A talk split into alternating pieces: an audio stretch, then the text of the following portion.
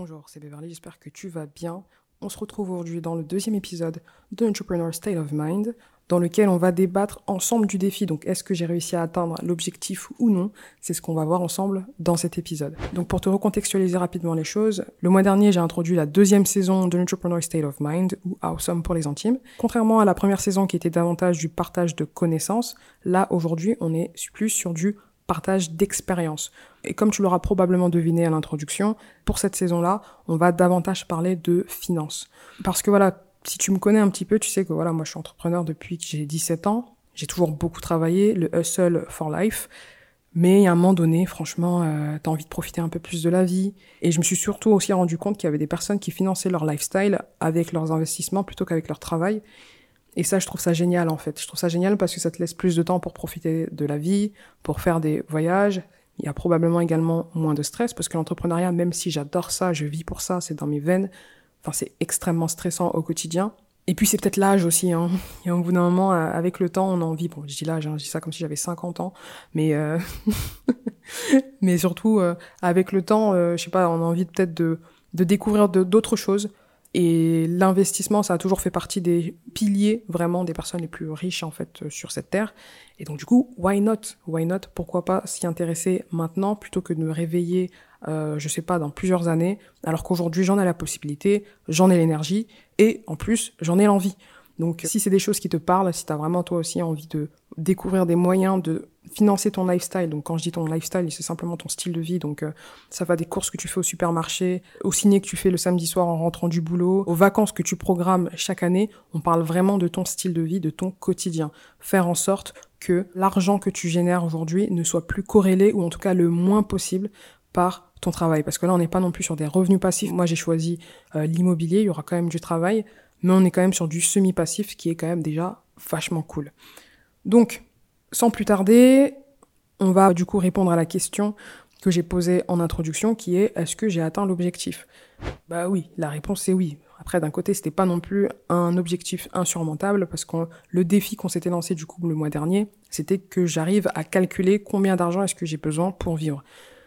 Pour réussir ce défi, je me suis armé de plusieurs outils. D'ailleurs, je t'ai concocté un petit bundle dans lequel tu retrouveras les outils que j'ai utilisés pour atteindre cet objectif et mener à bien ce premier défi. Mais la première étape, franchement, ça a été de réaliser mon bilan financier de l'année passée. Ce qu'il faut savoir, c'est que j'avais déjà commencé à le faire. Donc, sur les six premiers mois de l'année précédente, j'avais déjà créé un fichier Excel. Je notais mes dépenses et mes entrées d'argent, mais là, on va surtout se focaliser sur mes dépenses parce que c'est ce qui nous servira pour la suite. Tu sauras pourquoi dans quelques instants. Mais du coup, là, sur les six premiers mois de l'année, j'avais déjà commencé à noter mes dépenses dans un fichier Excel. Ce qui est drôle, c'est que ce fichier Excel, forcément, il est ni parfait, c'est vraiment du fait maison, mais je le trouve parfait pour moi. Pourquoi? Parce que, comme tu pourras le constater, il est extrêmement précis. Donc tu retrouveras des éléments classiques comme les charges fixes, hein, le loyer, l'électricité, euh, ce genre de choses, mais tu pourras aussi retrouver des choses beaucoup beaucoup plus précises parce que j'ai catégorisé véritablement toutes mes dépenses. Tu vois qu'il y a des dépenses personnelles, donc qui sont liées par exemple à la maison. Il y a des dépenses qui sont plutôt liées au business, donc c'est tous les abonnements que j'ai concernant mon entreprise. Et puis tu as des dépenses qui sont euh, ben, les loisirs, etc. Mais tu vas retrouver des exemples extrêmement précis. Et là, tu pourrais te demander, mais pourquoi est-ce que je fais ça? La raison pour laquelle j'entre autant dans le détail, c'est pour vraiment être au diapason de la manière dont je dépense mon argent. Parce que même s'il y a des choses, des paiements que je fais de manière ponctuelle, il y en a d'autres qui sont assez récurrents. Par exemple, je peux retrouver certains, certains services que j'utilise, par exemple, tous les deux, trois mois. Et faire ça, ça me permet vraiment d'anticiper, déjà de un, et puis aussi, comme je te l'ai dit, d'être au diapason de la manière dont je dépense. Et donc, du coup, de savoir si c'est trop, du coup, si je dépense un peu trop dans certaines choses, ben de savoir euh, bah, de, réguler ça ou de couper tout simplement certaines dépenses, mais aussi d'un point de vue business, tous les abonnements business, enfin, tu sais, ça peut être très facile de prendre un abonnement par-ci par-là, je sais pas, tu as eu un essai gratuit de 7 jours et du coup, euh, tu te sers du truc tous les 3-4 mois et euh, avoir vraiment un suivi très précis des dépenses, que ce soit de ton entreprise et même tes dépenses personnelles de tous tes abonnements perso, ça permet d'avoir un visu beaucoup plus clair et de pouvoir stopper l'hémorragie quand il le faut, donc c'est-à-dire couper les abonnements qui sont plus nécessaires. Ça, c'est vraiment euh, vital pour moi et c'est quelque chose que je t'invite à faire. Donc, comme je te l'expliquais, je t'ai créé un petit bundle dans lequel tu retrouveras cet outil-là en particulier. Donc, c'est un modèle de fichier Excel que tu pourras modifier à ta guise. Fais-toi plaisir, c'est cadeau. Du coup, en termes de mes dépenses mensuelles que j'ai lissées sur les 12 mois, aujourd'hui, je suis environ à 2500 euros de dépenses par mois. Et donc, du coup, premier objectif atteint.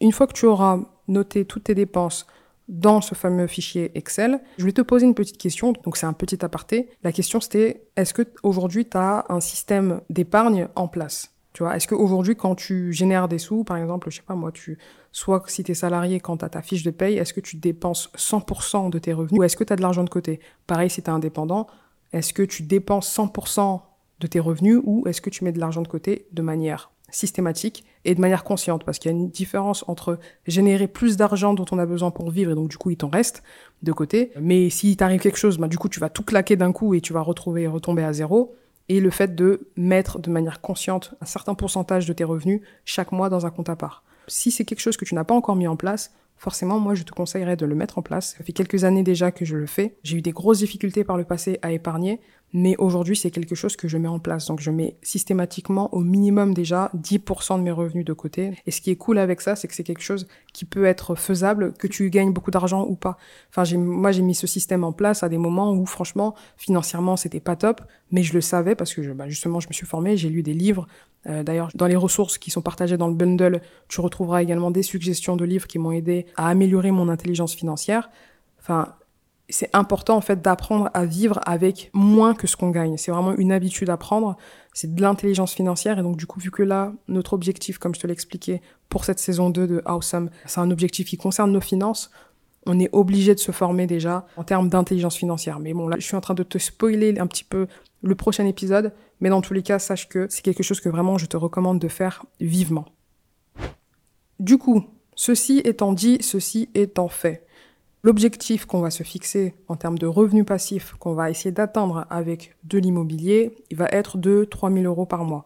Donc moi aujourd'hui je dépense environ 2500 euros par mois et là l'objectif ça va être, ça va être 3000 euros. Je me suis laissé une petite marge, mais voilà, 3000 euros par mois, c'est l'objectif qu'on s'est fixé, tu peux le graver dans le marbre. Dans 3 à 5 ans, on en reparlera. C'est l'objectif qu'on a en tête là pour le coup. Donc moi, je t'invite vraiment à mettre sur pause, même si c'est nécessaire, et de te fixer toi-même un objectif. Mais n'oublie pas que ça sert à rien de te fixer aussi un objectif à atteindre si tu sais pas déjà aujourd'hui quel est ton style de vie, combien te coûte ton style de vie.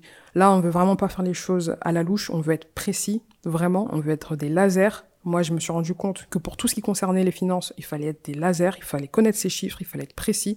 Donc si tu veux vraiment atteindre cet objectif avec moi, si tu veux vraiment être motivé à travers tout ce qu'on va partager ensemble dans cette saison de d'Awesome, franchement, c'est le moment de faire les choses bien. Donc, défi du mois terminé, qui était plutôt simple, mais qu'il faut pas non plus sous-estimer, parce que je peux te dire que quand tu dois te retaper six mois de dépenses, tu es là avec ton, ton téléphone, avec ton ordinateur, euh, sur ton fichier Excel, etc., il faut vraiment avoir les nerfs solides.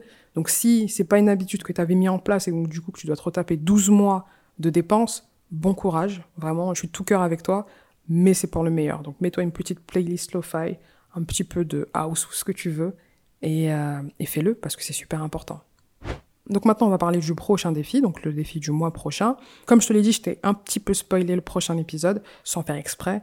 Mais là, maintenant qu'on a le quoi, on va se focaliser sur le comment. Bah, du coup, le quoi, c'est l'objectif à atteindre et le comment, c'est comment est-ce qu'on va l'atteindre. On va pas tout de suite se focaliser sur les moyens exacts de l'atteindre, même si j'ai déjà fait un petit peu d'immobilier et que je connais des personnes qui sont investisseurs immobiliers. Enfin, euh, j'ai des idées, mais c'est très vague. Donc là, ça serait un petit peu prématuré de parler tout de suite en fait des moyens, du moyen exact qui va nous permettre d'atteindre l'objectif des 3000 euros mensuels semi-passifs grâce à l'immobilier. Donc du coup là, on va surtout se focaliser sur deux axes. Le premier axe, c'est se former et le deuxième, c'est s'informer. Le prochain épisode sera vraiment basé sur une question clé qui est qui est-ce que vous écoutez? Parce que parfois, on se fixe des objectifs, on suit des personnes, on achète des formations, on achète des coachings, on se donne à fond, mais vraiment à fond, on fait tout ce qu'on nous dit, mais à la fin, on fait quand même un bide. On n'a pas de résultat, on se remet en question, enfin, c'est vraiment la merde, quoi. Et quand ça arrive, souvent, ben, on se remet nous-mêmes en question. C'est une bonne chose, en fin de compte, parce que, ben, en tant qu'entrepreneur, euh, même entrepreneur slash investisseur, c'est l'état d'esprit à avoir, l'état d'esprit de prendre 100% des responsabilités de ce qui nous arrive dans notre vie.